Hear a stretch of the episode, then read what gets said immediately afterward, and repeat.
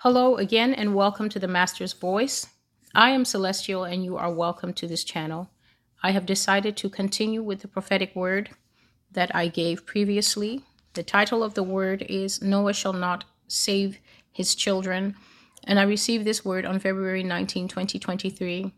And so I was covering in the previous video about the many multifaceted change, changes that are going to come to all nations of the world. There were several thoughts in that video that I did not complete, such as God wanting to warn people in this world that war will come. I covered much about war, but I did say that there was an account told to me by a young man from the nation of Liberia, and this will tie into what the Lord said on one of the prayer calls that I also did not finish.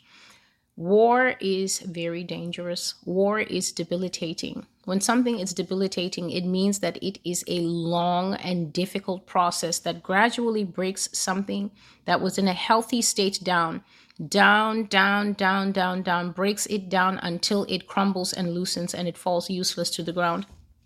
Nations that undergo war, uh, they happen, they go through social changes they go through structural changes, meaning that their landscape, all the buildings, all the beautiful buildings that they have built, suffer damage. In some cases, are completely decimated and destroyed. War destroys social structure. Families are scattered. They run in different directions because an attack may happen some here, somewhere. All of a sudden, without warning, people are not prepared for it, and then people flee no matter how much people come up with bug out bags and plans, I'm not saying that these things are not bad. In situations of war, in situations of sudden calamity, in in situations of sudden disaster, which you can read about in Psalm 91, where it says the sudden disaster that strikes at noonday. This means something just happening. The banks just making a declaration, the economy just crashing, a nuke just landing somewhere, an earthquake just happening somewhere, like it did in Turkey, and tons of buildings falling, and then with without warning, over time, 55,000 plus people enter into eternity without so much as a chance to say goodbye to family and loved ones, or even more importantly, to repent of their sins so that they can be received by Jesus at the end when we are all resurrected to life to stand before Him. These things they shake nations. This is why the end times, the Bible says phrases like distress of nations. Much of the time when we are reading these things, we don't put them into perspective. So we don't we don't take it to heart what we are reading. We just read the surface wor- words and then when someone is speaking about it from a prophetic standpoint, then we say, "Oh yeah, but we've heard all this before. We've heard about distress of nations. Have you actually been a nation in distress?" Would you like to ask Nigeria right now about what it is to be in distress? To have all your money gone, locked inside the ATMs, and you can't get money for basic things. Anytime you want money, you just swipe your card. You just hand, oh no, try this one when the other one is not working. Do you know what it is to try to hand all five of them over and be told, oh no, they're all not working? And in fact, it's not your fault. Every point of sale in the United States has gone down. You have no access to cash. The bug out bag people are definitely onto something. But you can have the bug out bag and then something happens at 2 a.m. in the morning. Are you going to wake up from sleep with the reflexes of Spider Man and Godzilla? It's not likely. War scatters, war tears down, war ruins, war annihilates, it is destructive. It is a very heartbreaking process. This young man from the nation of Liberia was sharing with me and telling me um, when he was a very young child, as in small and in the swaddling clothes, that was the time when that nation was locked in what would turn out to be a 15 year civil war. Locked in a 15 year civil war that spilled over in time to nearby Sierra Leone in West Africa. And he said, Oh, you know, I was a baby and we were in the village. So they were not even in the city. They were in the village. And he said, at night, rebel soldiers came and attacked suddenly. He doesn't know this story from memory. He knows this story because his mother told him this story later when he grew up. Their village was attacked at night, and he said that with the shelling and the shock and the killing, all the members of his family scattered into the forest. So they just ran out into the bush. Everybody just scattered, not, oh, let's get together and we have a plan and we have the bug out bag. People ran for life because that is what happens on instinct. He said his mother had gone a fair distance into the forest before she realized that she had left him back in their hut, lying on a mat. She ran without her baby. And reading the Bible, reading stuff like what happened to Israel when they were under siege, where it says that even the woman with the tender, delicate ankle, because they had been under siege for so many years, when she gave birth, she ate the placenta and she would not share it even with her husband. And it called her the tender footed woman, meaning that in better times, when they could swipe their cards, this was a woman of very high standing who did absolutely no work. When the Bible says that a woman with a tender foot or a tender ankle, it means she doesn't even know what it feels like to labor. She's not an Israelite servant girl or a woman of low class that has to maybe help her husband at the farm. That is what it's like when you are under siege. That is what it is like when there is war. He said his mother ran and forgot him. She had already gone very far before she realized that her arms were empty, and then that woman had to suck up her courage and go back to get her child. This is what I have said when the war when the war theme of the Lord began to come forth, these live prophecies coming out with so much emphasis. And then people say, you know, but but you know, we win in the end. Yes, we do win in the end, but not everybody will be alive standing there as part of the winning. War devastates. War is unpredictable. War can have two who are family separating, as God has said, the red and the blue in this nation.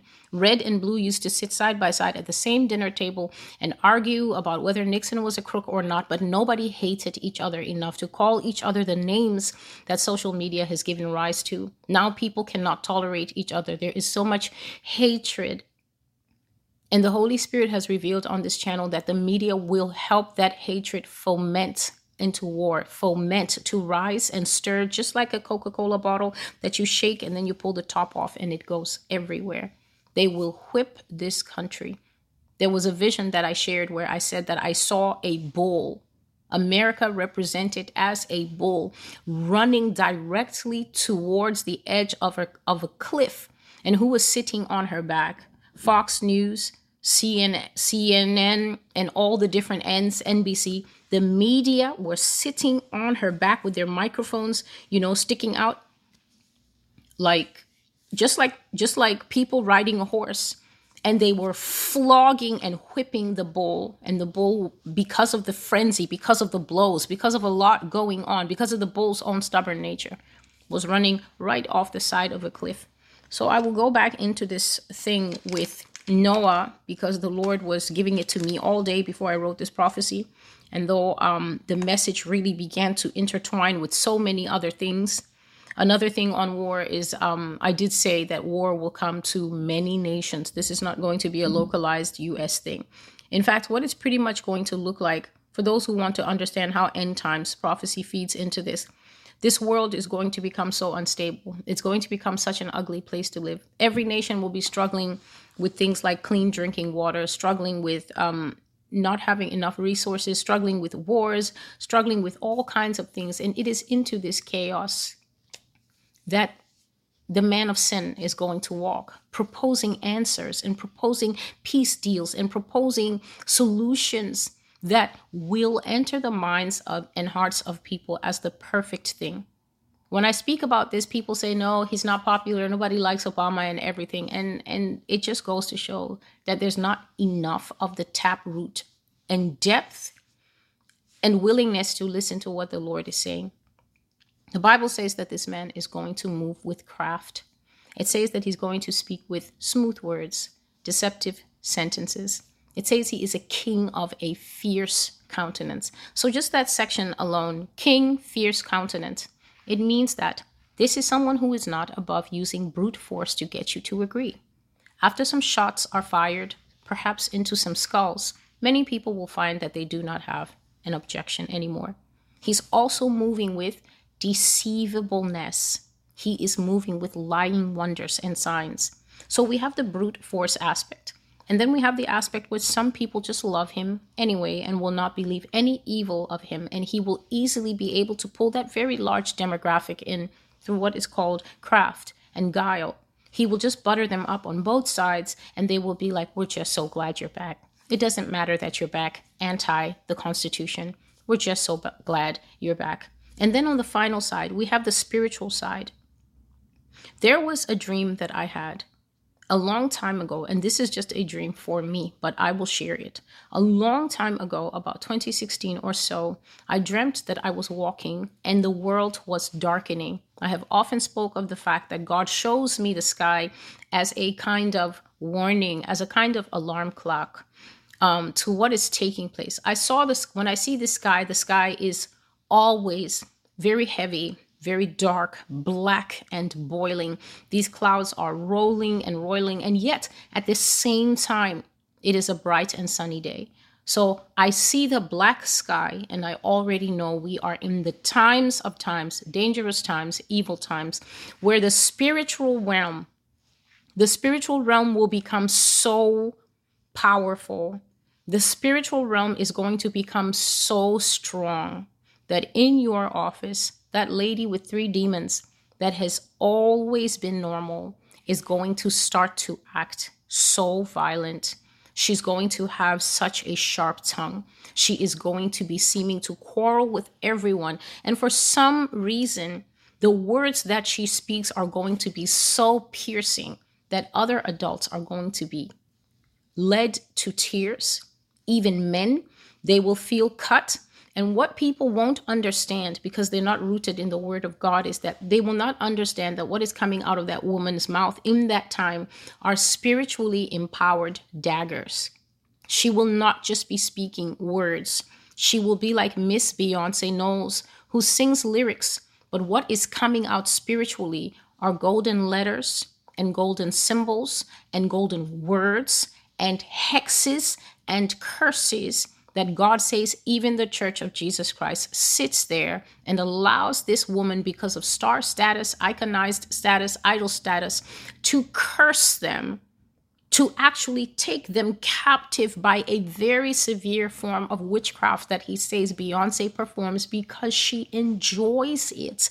So, that same thing, the woman in the office, the demons are going to be expressing bile and venom. And those words, like knives, daggers, and swords, are going to go into the hearts of ordinary people. And some people might hurt themselves because of this.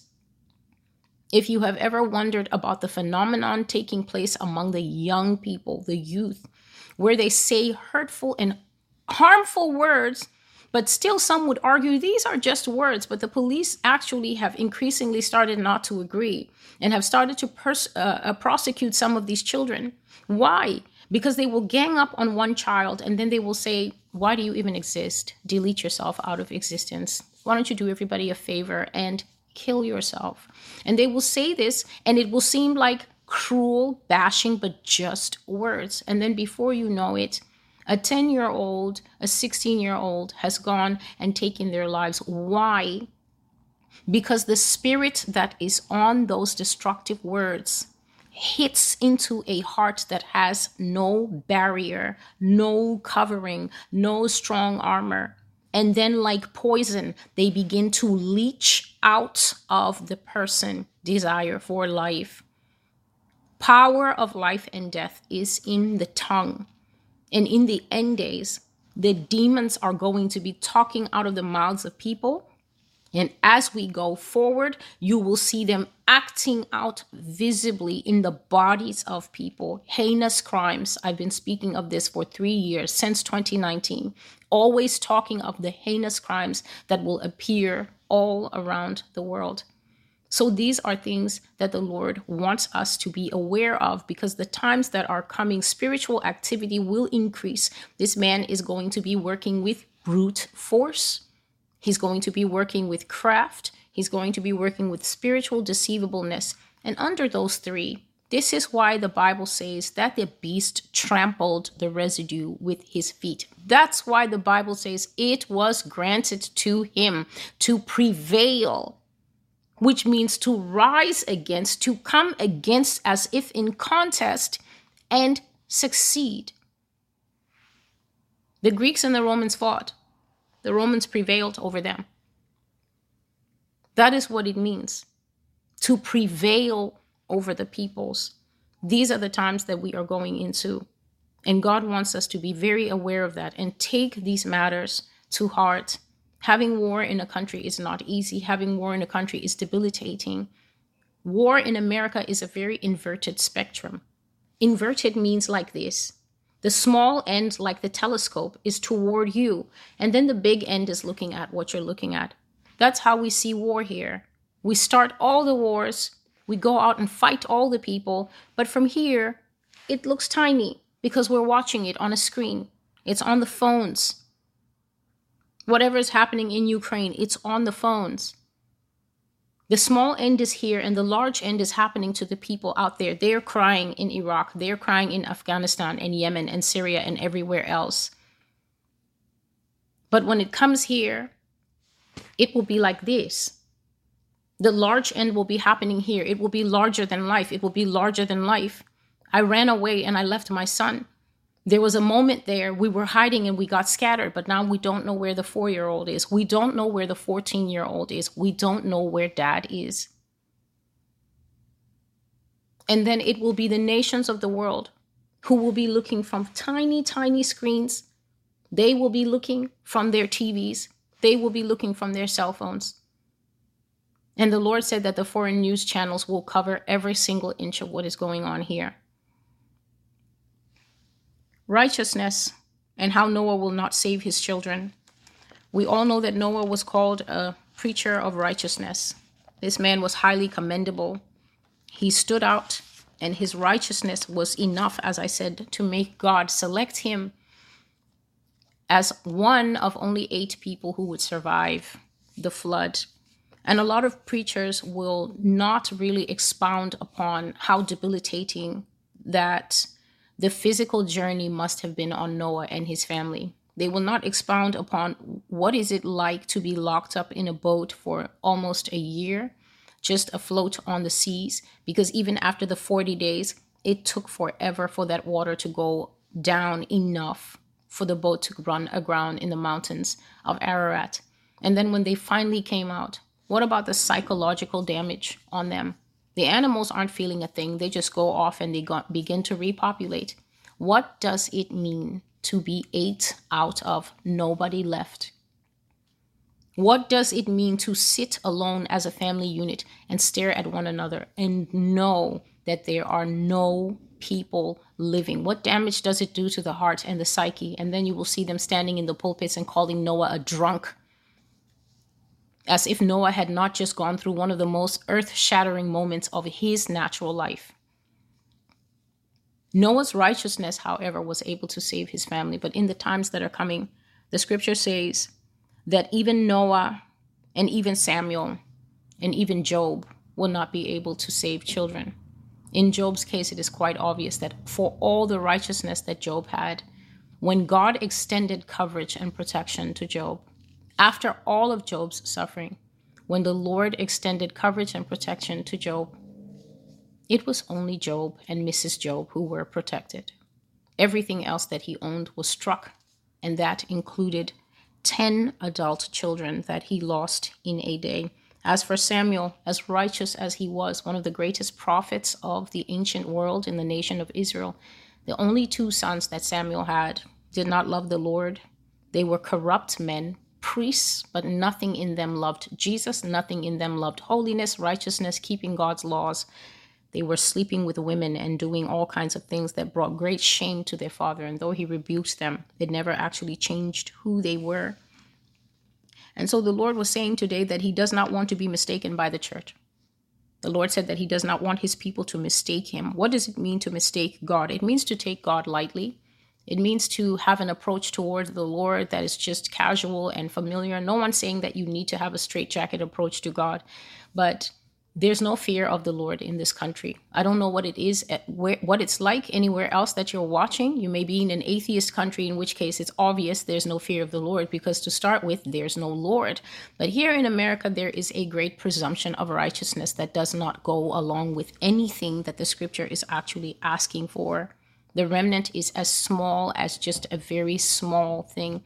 There is a great presumption that righteousness abounds in this country, and yet there is no reverence for God. There is no respect for God. Even the people of God have so casual a, an approach to Him that they do not know that they can. It can harm them.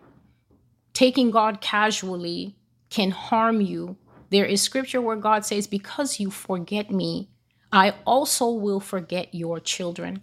Do you hear how deliberate that scripture is? It doesn't say because you forget me, I will I will retaliate by forgetting you. It says because you have forgotten me, the little ones that you have chosen to love above me. So you spend time with them in story time and going off to Disney World and getting them everything that they desire. But you don't train them up to know me. You don't bring them up in righteousness. When they start to say that I'm actually Tyler, but yet they were born Francis, a girl, then you say, Well, honey, you know, I just support you and I'm here for you. And I just, and you do things that offend in the nose of the Lord, and then you mistake him. I've seen people on this channel, I will bring these prophecies out, and then they will just say, Well, I don't know what to do with all this because my son is 22 and he wears a dress and I still love him. Nobody's saying you can't love him, but the fact that you will not correct, the fact that you will not provide guidance, the fact that you will not be firm and say, like Moses when he came down in fury from the mountain and found the people backside naked, fornicating, having orgies and disco lights, slaughtering animals, and bar- bowing down to a gold calf. Moses didn't say, Oh, God knows their heart. He smashed all that hard work. And then he gave out one cry. And the cry was this Who is on the Lord's side?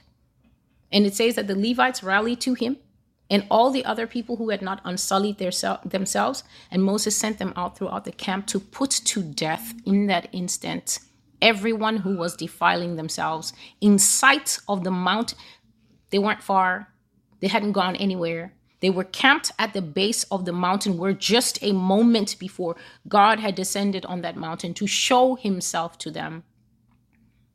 No fear of the Lord to live in sight of the Lord, to be within ear distance of what God is saying to this generation and think, well, you know, I, I just think that some of this is just far off, and I think that the rest of it is just not for today. This is some of what it means to mistake God. To have the word of God living and present, quick and alive, a cutting sword saying, Come here and let me shave you. Come here and let me cut the fat. And then just say, Well, you know, how does this, how is this for today? The Lord was saying that He does not want to be mistaken by His people. He does not want to be taken lightly by His people. He does not want to be misrepresented to the body of Christ. Misrepresented to the body of Christ. If, if I sit here and we do Maranatha, patty cake, kumbaya, if I keep coming and saying, oh no, you know, today's political prophecy is this. If I pander to the appetites in the mouths that are out there in some people, that is what it means to misrepresent to the body of Christ. False prophets complicit in telling lies that have been packaged and sold to every nation in the world Every nation in the world knows TD Jakes and Joel Osteen and Joyce Meyer and Creflo Dollar and a host of them that I don't know offhead. Their ministries are flagships that have sailed 20, 30, 40 years in some cases. Some of them continued until they passed away. The world has drunk from the defilement of Mystery Babylon. And God is saying that misrepresentation will come to an end. So let us look at Ezekiel chapter 14, which is the crux of the message that the Lord has given me today. Ezekiel chapter 14, and just a portion of it here. Just a moment, please. Verse 12 The word of the Lord came again to me, saying, Son of man, when a land sins against me by persistent unfaithfulness, I'm going to paraphrase so that it goes faster. You have your own Bible. Verse 12 And then the Lord came to me again and he said, Son of man, when a land sins against me persistently by being unfaithful, I'm going to stretch out my hand against it. That means judgment. I will cut off its supply of bread. I will send famine on it, and I will cut off both man and beast from it. The Lord is saying that nations that sin against him, in this case, well, it's not going to be America alone. This is a prophecy that's going to happen all over. God says that nations will go into famine if they continue to be prostituting themselves with sin, with Baal, with rainbow, LGBJJ life, and other things like that. He will cut off food in that land. They will begin to have supply problems. Famine will come on it. And then he says he will cut off man and beast. This means that you will start to see strange plagues killing off animals everywhere. And you will also start to see, as it is, as it were, an invisible blade in the earth just cutting people down. So, this is the premise he's saying sinfulness and persistent unfaithfulness already brings the hand of God with judgment now he says, even if these three, Noah, Daniel, Job, were in that land, they would only save themselves by their righteousness. Please understand that this is exactly what I explained in both videos. This is a very strict standard of righteousness. This is righteousness where God is saying that Noah, who once in the ancient world saved seven, would not be able to save any he would only save himself. That means that in if Noah were alive during these times, Mrs. Noah and the others, Mrs. Noah and all the children will not be able to be covered by his righteousness. Daniel Daniel stood in the gap for his nation all his life. He was a dedicated prayer warrior and he was very committed to national repentance. Daniel chapter 9 is one of the best prayers of how to pray for a nation that is a great offender against God. Daniel's secret was that he did not separate himself and say, Lord, I'm praying for Israel and them over there. His prayers said, We he identified himself in the position of the sinner. And this touched the Lord's heart because it was a great, great sign of humility. And Job, when we go to the book of Job, the opening sentence talks about Job's righteous characteristics and how proud God was of him. And yet, Job saved none. So the Lord says, if I make the wild beasts start to go throughout the land, meaning that you now start to hear that wild animals are attacking people, you now start to hear of, oh, um, rabid raccoons bit three hikers and they all passed away. Beasts now coming, beasts coming out of the limitations set for them to hurt people. And he says, and if they pass through the land to the extent that they empty it, and they make that land so desolate that no man can now pass through that land or travel through it because of the beasts. He said, even if these three men, who Noah, Daniel, Job, were in it, he says they would save neither their sons or their daughters. Only they would be delivered, and the land would be desolate. Then the Lord moves on and says, Now, what if I bring a sword on that land? What if I say, Sword, Go throughout the land. And I cut off both man and beast, even though these three, Noah, Daniel, Job, were in that land. As I live, this is God swearing. God cannot die. When he says, as I live, he says, mark it sure. That's what it means. They would save neither their sons nor their daughters, but only themselves would be saved. And he goes on saying, What if I choose pestilence to enter that land? What if that is how I pour out my fury? Verse 19 I pour out my fury on that land in blood. And the pestilence cuts off man and beast. So now this is animals sickening from animal diseases and dying, and people sickening from plagues and pestilences and dying. God said that even if Noah, who covered, Daniel, who covered, and Job Even Job covered his children while they were alive, constantly making sacrifices to appease God and repent and atone for his children's sins. He says they would not save their son or their daughters, they would only be able to save themselves. And so, this is the estimation that God says towards the end of the chapter. What if I were to send such severe judgments that the sword and famine and beasts and pestilence come at the same time and they cut off the man and the beast from this land? He says, Yet I will leave a remnant in it who will come through it, both with their sons and their daughters and they will be brought out to you, and you will see their ways and their doings. And after this, you will be comforted concerning the disasters that I've brought upon Jerusalem, all that I have brought upon it. And when they comfort you, you will see their ways and their doings, meaning that you will see that they have come through this test. And you shall know that I have done nothing without cause, that I have done in it. And this is the Lord saying this no matter how I judge, I am righteous. No matter what I do to any nation, you cannot question me. I am infallible, and I have done it, and I have had a cause. I have had a reason. I have in my hand a ledger.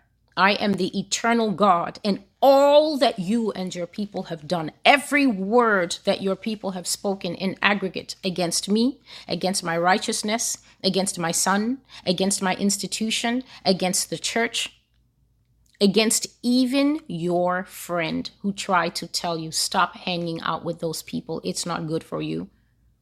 The collective sins, God says, I weigh it. And when my judgment breaks out against a land, after all is said and done sword, beasts, famine, pestilence it seems horrif- horrifying. It seems devastating to you. As you go through it, you cry, and the family of five turns to two, and the family of four stays the same, and it doesn't look fair, and no one can make sense of why they lived and why did I lose everyone? Why why did I lose my own life? It's not fair. God says that at the end, to the remnant, it's to them when they come through it, sons and daughters intact. He says, then they will be comforted. And when they come through those things, because you know what those things will do? They will refine people until they reach a brilliant shine. If you have ever wondered, whenever you hear him say he's coming for the church without spot or wrinkle, that's not because the, the garment gets sent to a laundry service. They will be refined in the fire until they are glistering, glistening white. He said, when they have come through it all, they will know from the process of refining. That means that when they're sitting in the wilderness and crying, but still alive, when they're watching another city burn but still alive, when they have run back to the ancestral villages but still alive. At the end of it, those who are alive and remain will know that all God will do in these end times. He did it for a cause. He did it for a reason. He was righteous to judge and blameless in his assessments of every single one of us. May the Lord bless and keep you. I am Celestial, and this is the Master's voice. Until I see you again, goodbye.